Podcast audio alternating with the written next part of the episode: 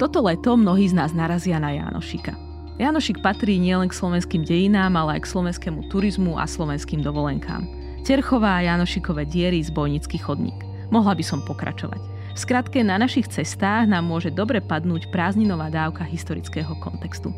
Pozývam vás vypočuť si jeden z našich najpopulárnejších podcastov o Jánošikovi podcaste o Jánošikovi sme neromantizovali. Jánošika sme vrátili naspäť do 17. storočia a cez jeho život sme sa pozreli na problematiku násilia a kriminality v živote bežných ľudí v ranom novoveku. Aké bolo 17. storočie na našom území? Ako veľmi prítomné bolo násilie a v akých podobách? O čom hovoríme, ak hovoríme o kriminalite v 17. storočí? Aké boli najčastejšie delikty a konkrétnejšie, ako fungovali zbojníci? Skutočne boli popri zbíjaní aj tak povediac pojaznou charitou? Ako prebiehal Jánošikov súd a napokon ako vznikla legenda Jánošika ľudového hrdinu, ktorý bohatým bral a chudobným dával. Moje meno je Agáta Šustová Drelová a rozprávala som sa s historičkou Dianou Duchoňovou, odborníčkou na historickú kriminológiu, šľachtu a každodenný život v období raného novoveku.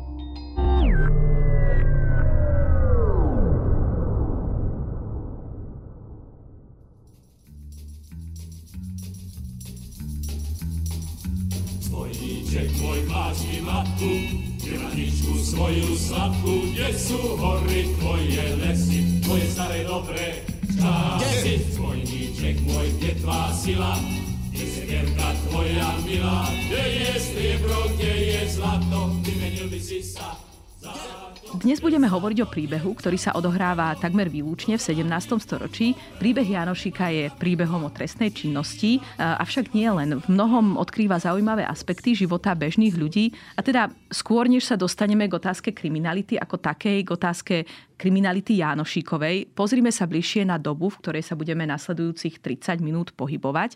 Hovorí sa o malej dobe ľadovej. Čo to znamená v životoch bežných ľudí? Tak 17. a začiatok 18. 18. storočia patrilo k turbulentným obdobiam v živote, teda bežných ľudí. Zasiahlo tam viac udalostí, ktoré ovplyvnili ich každodenný život. Stačí spomenúť proti Habsburské povstania a potom proti turecké boje. Dôležitý aspekt bolo napríklad aj zvyšovanie daní, čo spôsobilo hospodárskú krízu. V nemalo meradle takisto do života ľudí zasiahli aj morové epidémie. Napríklad len v 17. storočí to bolo asi 29 9 morových rokov, čo je asi tretina vlastne z celého storočia. A teda takisto, ako si spomínala, to bola tzv. malá doba ľadová. Tento termín zaviedol ešte americký glaciológ François Mates v roku 1939 a myslel tým obdobie takého zaladňovania. Ešte stále sme prakticky v tomto období trvá asi 4000 rokov a neskôr, neskôr vlastne historici posunuli toto obdobie na obdobie neskorého stredoveku a teda raného novoveku. A teda, aby sme to vysvetlili, čo to je, bolo to vlastne obdobie, kedy boli dlhé a veľmi studené zimy a krátke a chladné leta. A práve v rokoch 1650 až 1720, kde spadá teda aj náš Juraj Janošik, bolo také najstudenšie obdobie, najstudenšia fáza tejto doby ľadovej, tzv. Mauderovo minimum. Poďme k, ku kriminalite a k násiliu. O čom hovoríme, ak hovoríme o kriminalite v 17. storočí, na začiatku 18. storočia? Aké boli najčastejšie delikty? Ktoré boli také riešené na súdoch? Ono vlastne, my ešte stále nemáme spracovanú kriminalitu v rámci celého Slovenska, či sa už týka miest teda, alebo stolíc. Ale čo som ja robila tie výskumy, a teda keď som to porovnala s výskumami kolegov, tak naozaj to korešpondovalo s tou danou dobou, s tou chudobou, že ľudia, asi 40% to bola krádež, za čo boli súdení. Potom, čo bolo vlastne veľmi zaujímavé, a každý štvrtý prípad bolo buď smilstvo alebo cudzolostvo, čo vlastne súvisí aj s tým, že v tomto období neexistoval nejaký súkromný priestor alebo nejaká intimita, nejaké súkromie v domoch. Domy boli klasicky trojpriestorové a teda to smilstvo teda, alebo teda cudzolostvo sa buď vykonávalo teda mimo domova, alebo pri tých, teda alebo v domoch bývali vlastníci, boli tam nejakí podnájomníci a boli tam služovníci. A kým v letných mesiacoch napríklad eh, tí sluhovia ako muži eh, spávali v maštaliach, tak eh, počas zimy prichádzali do domu a teda kvôli tomu, že v jednom prístore teda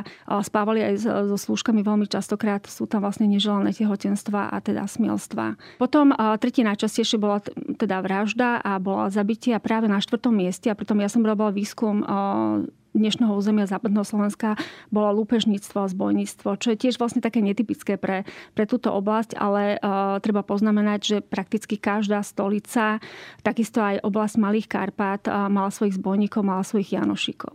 K tomu sa ešte dostaneme, to je veľmi zaujímavá informácia. Poznáme teda delikty, aké boli tresty?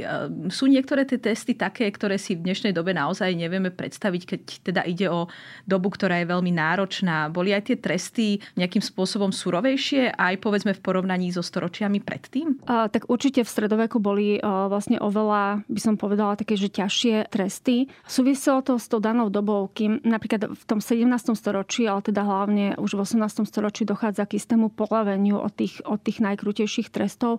Bolo to aj v dôsledku toho, že napríklad kat, ktorý vykonával popravy, bol vlastne e, finančne náročný pre to dané e, mesto. Bolo oveľa lacnejšie niekoho vyšibať pri pranieri a proste vyhnať z mesta, ako nejakým spôsobom prakticky platiť kata za, teda za, či už za mučenie, alebo teda potom za, za tie popravy. Čiže jednak to bolo z finančného hľadiska. Čiže napríklad to bolo veľmi zaujímavé, keď uh, napríklad uh, čítame tie súdne zápisnice, kde je prakticky vynesený rozsudok, že podľa zákona, tam sú vymenované zákony, by si zaslúžil teda trest smrti, proste stiatím alebo proste obesením, ale teda na základe buď nejakých polahčujúcich okolností alebo iných vlastne bude vyhnaný z mesta. Čiže väčšina deliktov, teda okrem tých najťažších, ako napríklad zbojníctvo alebo vraždy, naozaj sa riešili vyhnaním z mesta a, a proste vyšibaním pri pranieri. My keď sme sa pripravovali na tento podcast, tak ty si hovorila, že to často bol aj trest, ktorý sa e, dával, dával ženám. Ty sa venuješ aj e, otázke ženskej kriminality na túto tému a už sa veľmi teším, nahráme spolu ďalší celý podcast.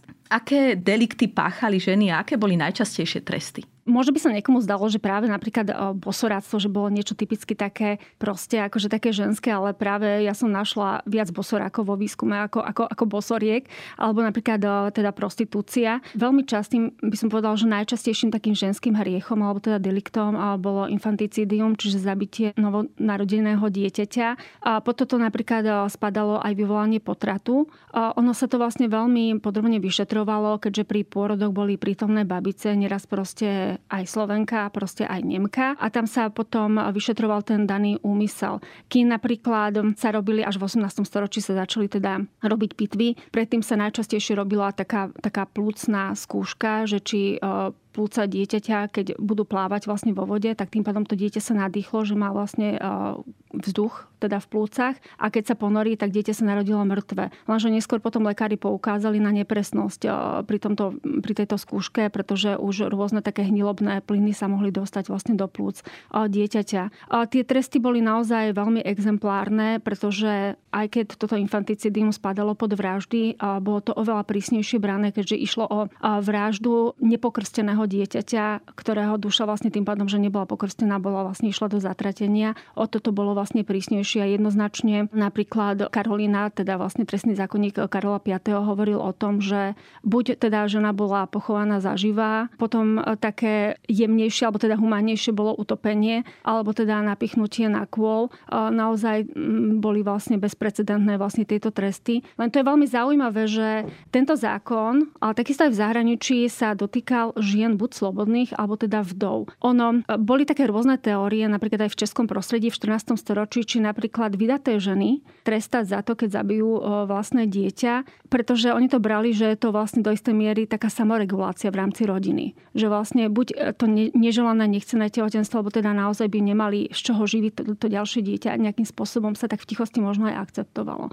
Respektíve je to veľmi zaujímavé, že sa to nenachádza, nie je to obsiahnuté vlastne v tom zákone. Že spomínajú sa na, naozaj tie slobodné alebo ovdové ženy. Keď sme hovorili e, s Ankou Furdákovou o aristokratkách e, v 17. a 18. storočí, tak ona hovorila, že vdovy boli veľmi akoby zraniteľné, že môže to byť aj o tom, že jednoducho tie ženy, ktoré boli mimo manželstiev, či už teda slobodné alebo ovdovené, tak proste boli viac vydané na pospas e, krutosti vtedajšieho súdnictva? Ono vlastne osobitne sa rozlišovalo vlastne medzi šlachtičnými alebo teda medzi aristokrátkami a medzi bežný, bežným ľuďom. Napríklad pri tuláčkach sa brala ako samozrejmo, že oni vlastne častokrát si vyvolávali naozaj ten potrat alebo proste zabili, zabili to dieťa, lebo mali proste taký, taký štýl života. A pri tých meštiankách oni veľmi často naozaj prakticky do roka sa vydávali, ak bola nejaká možnosť, lebo ten muž predstavoval ochranu, ale aj, aj to postavenie spoločnosti. Ale napríklad pri aristokratkách tie najnovšie výskumy poukazujú poukazujú na to, že aspoň čo ja som e, študovala aristokratky, že naozaj to boli silné ženy a nie všetky sa snažili vydať. A proste bolo to náročné si nájsť nejaké postavenie, prirodzene kontakty tam museli byť, ale určite boli zraniteľné veľmi. Ale boli určite schopné, lebo ono vlastne je veľmi zaujímavé, že napríklad aj ten muž, keď bol naozaj 3 roka mimo domova, písal úradníkom, ale hlavne tú ženu, inštruoval tú aristokratku, aby dozerala na úradníkov, písal proste povinnosti, že, že aké má robiť a tá žena bola naozaj veľmi schopná. To je veľmi dobrá ochutnávka podcastu o ženách a kriminalite, už sa teším. Pozrime sa ešte všeobecnejšie na bežných ľudí um, a na ich vnímanie týchto trestov, na ich vnímanie aj kriminality, ale naozaj trestov. Keď som sa s historičkou, s tvojou kolegyňou Tunde Lendelovou rozprávala o Alžbete Bátori, zaznelo tam aj to, že tresty, ktoré dávala uh, svojim slúžkam, ako napríklad oblievanie ľadovou vodou vo váhu uh, a podobne, boli bežné. A teda, že nejakým spôsobom boli um, vnímané možno aj ako normálne, ale zároveň, a tu sa dostávame aj k výmaniu tých trestov bežnými ľuďmi, tu minimálne časť svetkov vo svojich výpovediach, teda v tom súde so spolupracovníkmi Alžbety Bátory, považovala tieto skutky za kruté. Napokon aj legenda o Janošikovi, hovorí o tom, že v jadre jeho vzbúry bola vzbúra proti krutému zaobchádzaniu s poddanými. A samozrejme je to legenda. Ale moja otázka je, či a do akej miery existuje nejaká kritika násilia e, v 17. storočí. Či v zdrojoch, s ktorými pracuješ, je možné zaznamenať, že e, proste bežní ľudia považovali tie tresty za kruté práve, že ono je to také zaujímavé, že e, ja to vnímam tak, že cez tie historické romány, ale aj zbojnícke piesne, rôzne povesti. Cez rozprávky naozaj sa vytvoril taký zdeformovaný obraz aristokrata ako krutého proste majiteľa pánstva, ktorý tríznil a bil teda svojich poddaných. Ja naozaj, čo som už niekoľko rokov teda študovala materiály, nič také som nenašla. A ono, keď si uvedomíme, tak ten pracujúci poddaný, ktorý okrem toho, že teda pracoval, odvádzal dávky, proste dane, bol takým kapitálom v tedajšej doby. Že naozaj, čo by mal z toho ten aristokrat, keby zmrzačil toho poddaného. Skôr oveľa častejšie sa stretávame práve v súdnych spisoch s tým, že šlachtickí úradníci zneužívali svoje postavenie a práve oni boli tým medzičlánok, ktorí buď nadmerné dávky vyberali alebo naozaj krutým spôsobom sa správali k tým poddaným, čiže nie tí aristokrati. Aristokrati toto nenechali nepovšimnuté a častokrát naozaj boli odsudení títo, títo úradníci za svoje nekalé praktiky. Kde sa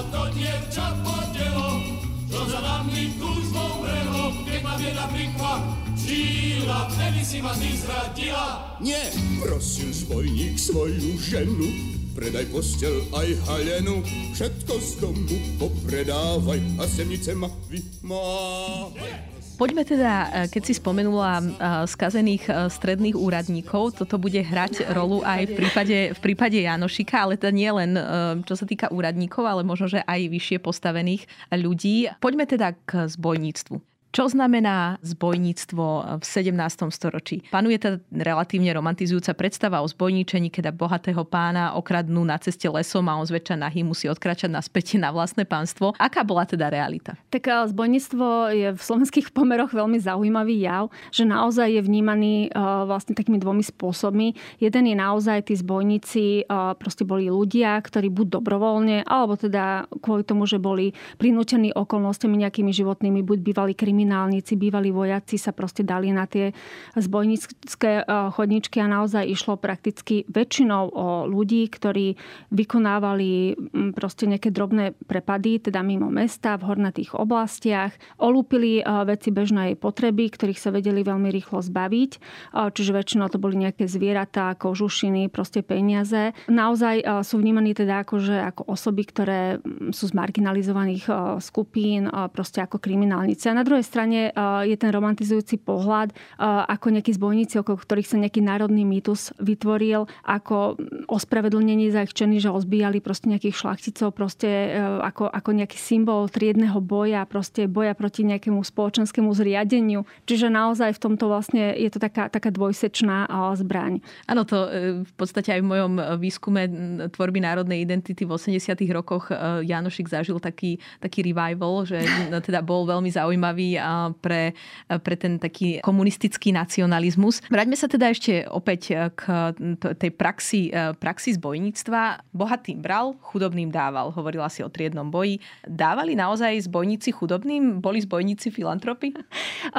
ono prakticky žiaden prameň o tomto nehovorí a konkrétne ani o Janošikovi, že by nejakým spôsobom rozdával peniaze. Jediná vec, ktorú rozdával, boli veci, teda buď stužky, proste parochne sa nejakým spôsobom dobre predávali, ale napríklad zlaté prstienky, to sme našli, ale zlaté prstienky rozdával proste nejakým cingelovým dievčatám. Zrejme išlo o rodinu, keďže mama bola cingelová. Čo peniaze rozdával, tak väčšinou to bolo akože naozaj ľuďom, ktorí schovávali proste nejaký taký, lebo tým, že Janošik sa pohyboval teda nie len v okolí Terchovej, ale naozaj na území dnešného Polska a Moravy, nepoznal tam ľudí, musel tam niekomu zaplatiť za to, že keď niečo, niekoho olúpil proste nejakú skrýšu, alebo naozaj cez tieto kontaktné nejaké osoby, čiže naozaj to nebolo nič nezišné, že by rozdával peniaze. Skôr by som povedala, že u neho by sa hodilo to trošku otočiť, že bohatým bral a bohatým dával lebo, lebo práve, že na toto máme, že proste nejakým spôsobom uh, také, také, že nám to vlastne poukazuje na to, že mal kontakty vlastne na, na tých stoličných úradníkov a teda na, na tie vyššie postavených ľudí v stolici, inak by sa zrejme nikdy neodvážil. Uh, lebo ono, keď si predstavíme, tak buď obchodníci, ktorí cestovali s karavanmi, alebo šlachtici, ktorí vždy mali nejaký sprievod. Ono to bolo veľmi ťažké napadnúť nejakého šlachtica, ktorý nikdy necestoval sám na ceste. Keď teda hovoríme o týchto kontaktoch, tak povediac na vyšších miestach, tak um, ako vznikali tie jeho kontakty? Bolo to teda len tým, že im dával tie peniaze, alebo to prípadne bolo aj obojstranné, že nejakým spôsobom bol najímaný? Oni prakticky, nemyslím si, že tí stoloční úradníci by potrebovali nejakým spôsobom peniaze, ale on tým, že keď si uvedomíme, tak Juraj Janošik zbíjal prakticky dva roky. A ono to nebol celý rok, oni naozaj to bola sezónna prakticky uh, práca, sezónne pri vyrobenie si uh, väčšinou v tých letných a viesených mesiacoch. Takže uh, jeho kariéra nebola až taká dlhá a nemal ani priestor nejakým spôsobom si vytvoriť on vlastné kontakty. Uh, zrejme naozaj tam bolo napojenie na Tomáša Uhorčíka, na jeho prakticky predchodcu, na, na zbojnícke politického vodcu, on mal tieto kontakty oveľa skôr vybudované a on ich zrejme len prebral. Lebo on väčšinou tým pádom, že sa schovával u neho v Klenovci, keď už v úvodzovkách išiel do, do zbojníckého dôchodku u Horčíka, keď tú družinu prevzal Janošík, tak väčšinou v Klenovci dochádza aj k takým stretnutiam, by som povedala, s, s podžupanom Malhonskej stolice Pavlom Lánim, ktorý mal tie kontakty teda na Uhorčíka a cez Uhorčíka potom aj na toho Janošika. A tam boli väčšinou teda nie peniaze, ale dary. Napríklad, keď prvýkrát sa podarilo Janošikovi vyslobodiť spolu s Uhorčíkom z Malhonského väzenia, teda v Hrachovskom kaštieli, tak dostal, a to máme teda aj v súdnej zápisnici, Láni ako darček, teda aj kožušiny, aj šablu Pavla Revajho, čiže tam boli také naturálne, by som povedala, pozornosti. Prečo napokon uh, lapili, alebo prečo sa išlo po Janošikovi? Pretože si vravela teda, že zbojníctvo bolo rozšírené a prečo práve Janošik? Ono prakticky, Janošik získaval, by som povedala, takú popularitu. Dosť rýchlo sa šírilo akože jeho, jeho meno, že vlastne aký, aký je slavný, alebo teda, že naozaj prepadáva tých bohatých, ale treba povedať, že bežný ľud, ale to vidíme aj v tých protizbojnických piesniach, lebo nevznikali len piesne na oslavu alebo básne, proste povesti na oslavu Janošika, ale mnohí ľudia, bežný ľud sa bál týchto zbojníkov, pretože tí bežní zbojníci teda neprepadli len študentov alebo proste šlachticov, ale teda aj bežný ľud okrádali, čiže oni vlastne dosebali o tú bezpečnosť mimo mesta. A Janoš... Čiže ich nepovažovali za ľudových hrdinov, hej? Nie, ja si myslím, že ono naozaj sú oveľa známejšie medzi ľuďmi práve, že tie, tie básne a tie piesne, tie rôzne jarmočné verše, kde ospevovali tých zbojníkov a on naozaj ten bežný ľud sa bál proste a bola jedna skupina obyvateľstva, ktorá spolupracovala so zbojníkmi v rámci nielen Tierchovej, ale teda aj iných obcí, pomáhali schovávať sa zbojníkom, schovávať chovateľ ale na druhej strane naozaj tam boli ľudia, ktorí, ktorí sa naozaj báli a ktorí radšej využívali teda služby na svoju ochranu teda od tých, od tých zbojníkov. A teda ten Janošik prečo bol? No kvôli tomu vlastne Janošik by sa vôbec nezačal riešiť, kebyže na jednej strane sa schylovalo k ďalšiemu povstaniu, teda po povstaní Františka II. Rákociho, čiže vlastne dosť veľa zbehlíkov, vlastne bývalých vojakov sa pohybovalo vlastne po stoliciach a na druhej strane tam boli také dve udalosti, ktoré výrazným spôsobom ovplyvnili jeho osud. Jednak to bolo prepadnutie manželky cisárskeho veliteľa Rudolfa von Chardon, ktorá prakticky okrem toho, že prišla o dve parochne a proste nejaký taký majetok, ktorý mal so sebou v koči. A potom to bolo vlastne zavraždenie farára Juraja Vrtika. Ale teda hlavne tá stolica začala konať v dôsledku toho, že na základe ešte zákona, z roku 1486, prakticky poškodeného zbojníkmi musí vlastne nejakým spôsobom kompenzovať tie škody stolica. Čiže pokiaľ vlastne Viedeň vydala vlastne účet danej stolici, že vlastne musia zaplatiť tú škodu, tak vtedy nejakým spôsobom tá stolica začala naháňať. Lebo aj tie stolice, častokrát napríklad Leopold I, panovník sa stiažoval, že boli, boli veľmi vlážne pri naháňaní a vlastne pri chytaní týchto zbojníkov dáte. Prosil zbojník svoju sestru, na mňa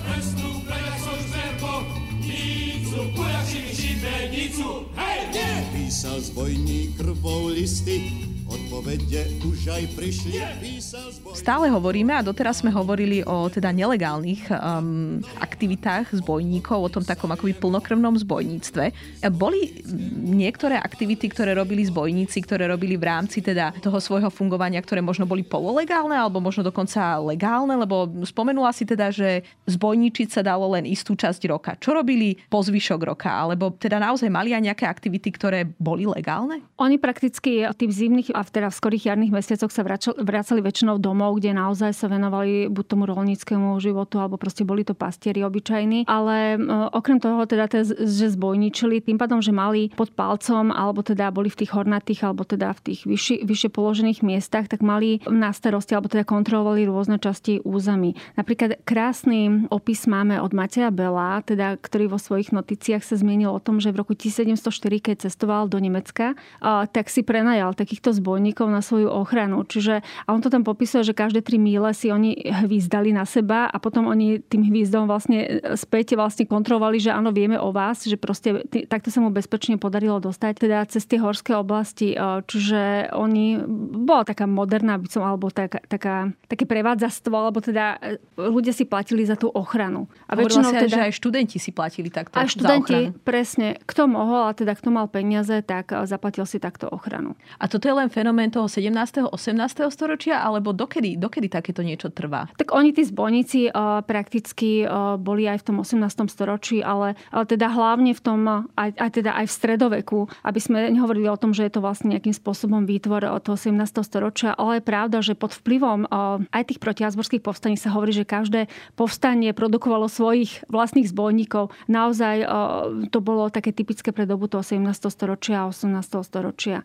Aj teda pod vplyvom tých tých stiažených životných podmienok ľudí. Dobre, čiže Janošik bol ten, ktorý z hodou okolností bol teda e, prenasledovaný a chytený. Ako prebiehal súd s Janošikom? Tak súd s Janošikom máme vlastne veľmi podrobný opis, alebo teda máme záznamy aj, aj vypočúvanie jeho a jeho priznanie. Bolo to vlastne veľmi zaujímavé, lebo Janošik bol obvinený prakticky z toho, že teda bol veliteľom svojej družiny, že teda zbíjal. Tam bolo veľké množstvo akcií popísaných, ani nevieme. K niektorým sa priznal, k niektorým sa nepriznal. Ono to bolo také, také takou zvyklosťou tých zbojníkov, že väčšinou teda sa priznávali k tým veciam, alebo teda odkázali na niekoho iného, o ktorom ktorom vedeli, že je už mŕtvý, že teda tento vykonal. Čiže častokrát možno už aj vedeli, že Janošik je chytený, teda spolu s jeho bandou aj viacerí boli chytení a mu možno pripísali nejaké tie činy, pri ktorých nebol. Každopádne, čo mu najviac priťažilo, bolo naozaj to, že teda zbojničil a teda nepodarilo sa im, alebo teda stále nevieme, či naozaj on zavraždil toho farára Vrtika. Aj v rozsudku je uvedené, že teda zbojničil a bol prítomný pri vražde, ale teda nie to, že či, či on sám vraždil rozdiel. Naozaj Janošik mal do takej dobrej miere vypracovanú tú obhajobu, že keby nechceli ho exemplárne potrestať na výstrahu iným, tak mal reálne šancu, ak nie dostať sa z väzenia, čo podľa mňa on akože veril, že sa dostane tak minimálne na taký miernejší trest, pretože išlo mladého človeka. Na vek sa vždy prihliadalo. A mal 25 rokov alebo niečo v tomto? A, ono je to veľmi zaujímavé, lebo my presne ani nevieme. Predpokladáme, že sa narodil v roku 1688. Tam boli dva Jurajovia Janošikovia a potom ďalší bol v roku 1691 a ďalší v 94.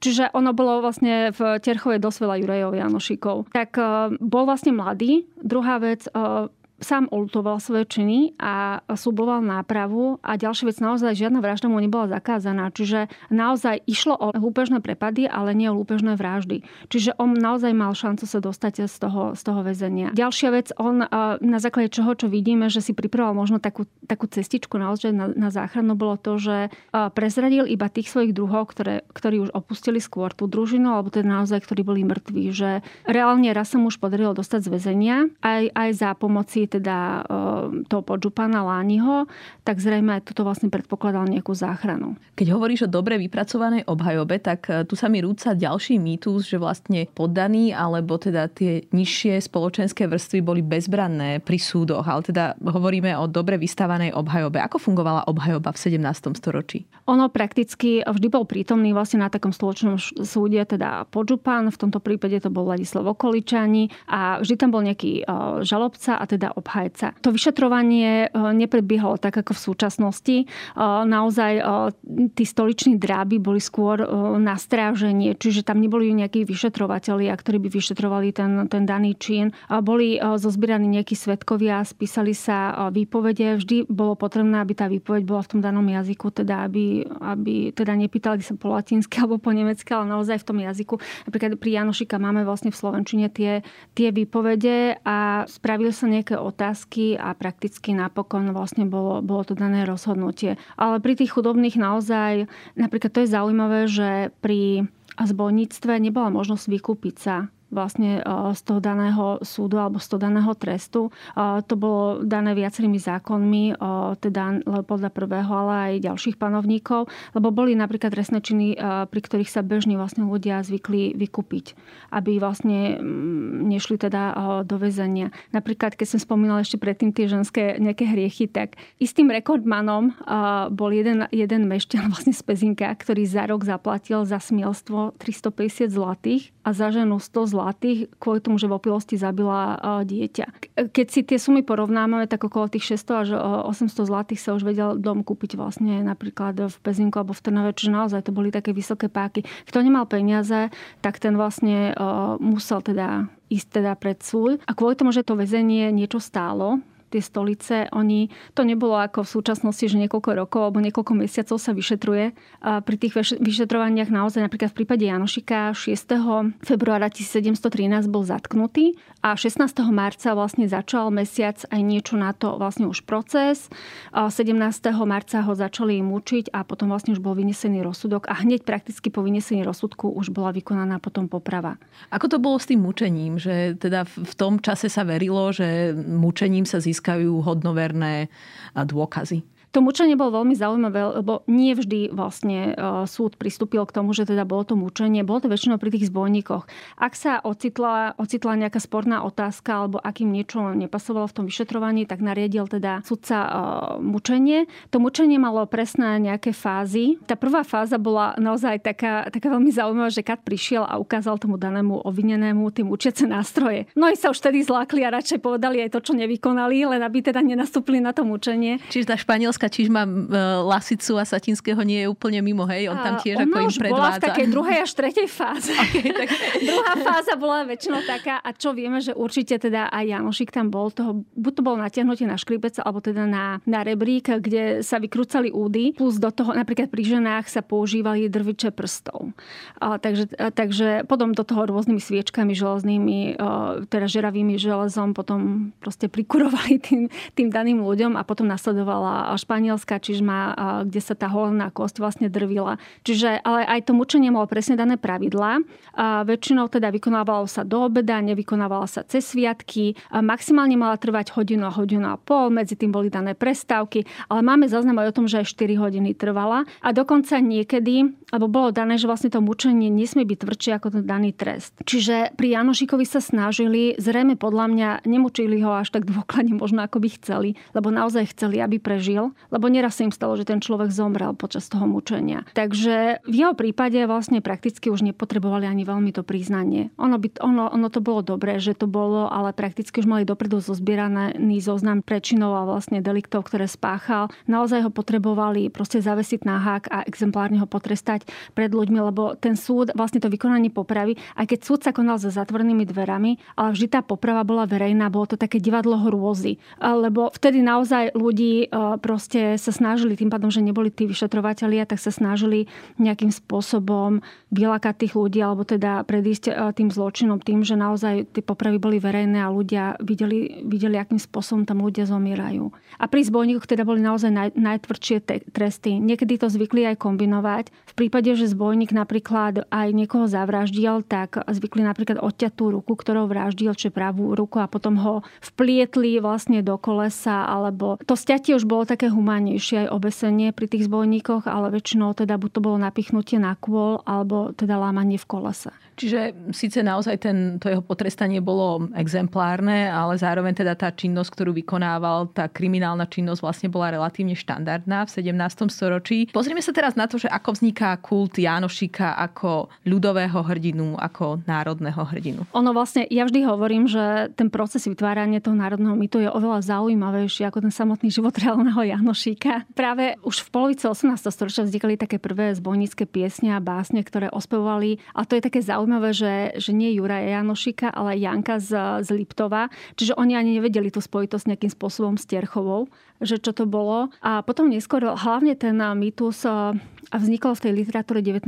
storočia, či už z bojnícke piesne, ktoré Bohuslav Tablic vydal v roku 1809. Ale takým, by som povedala, takým popudom bol, bola určite poprava Mateja Tatarku, takého zbojníka v roku 1829. Pri, pri tejto poprave boli viacerí teda národní činitelia prítomní. Pod vplyvom vlastne aj tejto popravy začalo, začal svoju činnosť vlastne Janko Král, potom ako si spomínala na začiatku, to bol Samochalúbka, teda uh, Jan Botto. Uh, veľmi takým dôležitým prostriedkom na šírenie uh, teda toho mýtu boli jarmočné tlače, ktoré boli od polovice 19. storočia vydávané a tam e, napríklad e, Janošik bol personifikovaný s, s, mm, s Ježišom, e, rôzne biblické výjavy tam boli, alebo napríklad Janošik bol zobrazený ako študent. Čiže naozaj to už sa dostával Janošik na iný level. Potom dôležitá bolo dielo v 50. rokoch 20. storočia Melicharčíka, potom ale napríklad aj film alebo divadelné hry,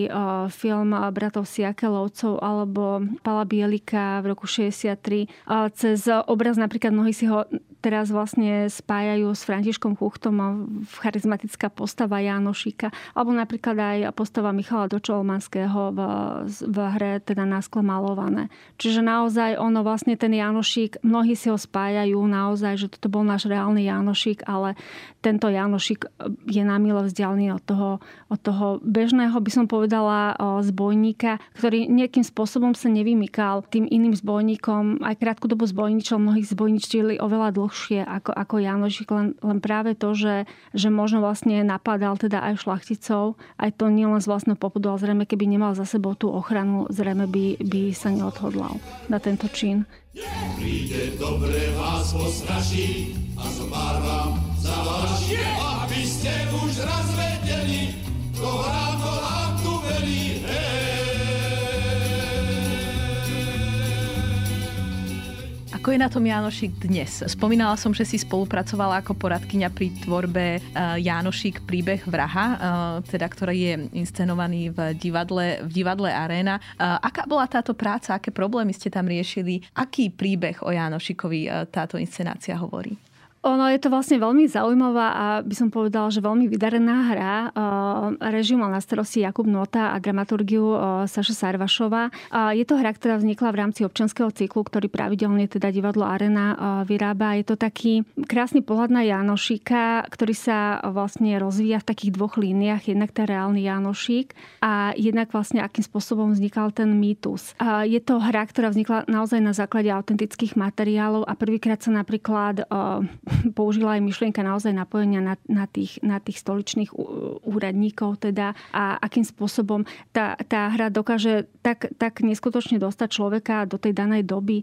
Naozaj, že, že človek, e, veľmi dobre sú takéto hry, keď sa človek zamyslí nad tým, že ako to naozaj reálne bolo a, a čo to bol ten skutočný Janošik, ten, ten kriminálnik, akým spôsobom vzniká ten, ten mytický Janošik. Určite sa to oplatí pozrieť a do toho vlastne by som povedala, že je táto hra ozvláštnená aj tým, že je tam vynikajúca hudba uh, Martina Geisberga a, a naozaj viem, že teraz chodia hrať aj pre školy a teda pravidelne divadlo Arena uh, hrá aj, aj Janošika a že je to vlastne veľmi populárne a veľmi obľúbené. To vlastne znie teda tak, že naozaj zatiaľ, čo tie predošlé um, inscenácie a spracovania prispievali akoby k posilňovaniu tej mýtizácie postavy Janošika, tak uh, tu sa poprvýkrát deje nejaké také odlíšenie tých dvoch histórií, tej histórii života samotného Janošika a histórie už toho mýtu a legendy. Diana Duchoňová, ďakujem veľmi pekne za rozhovor.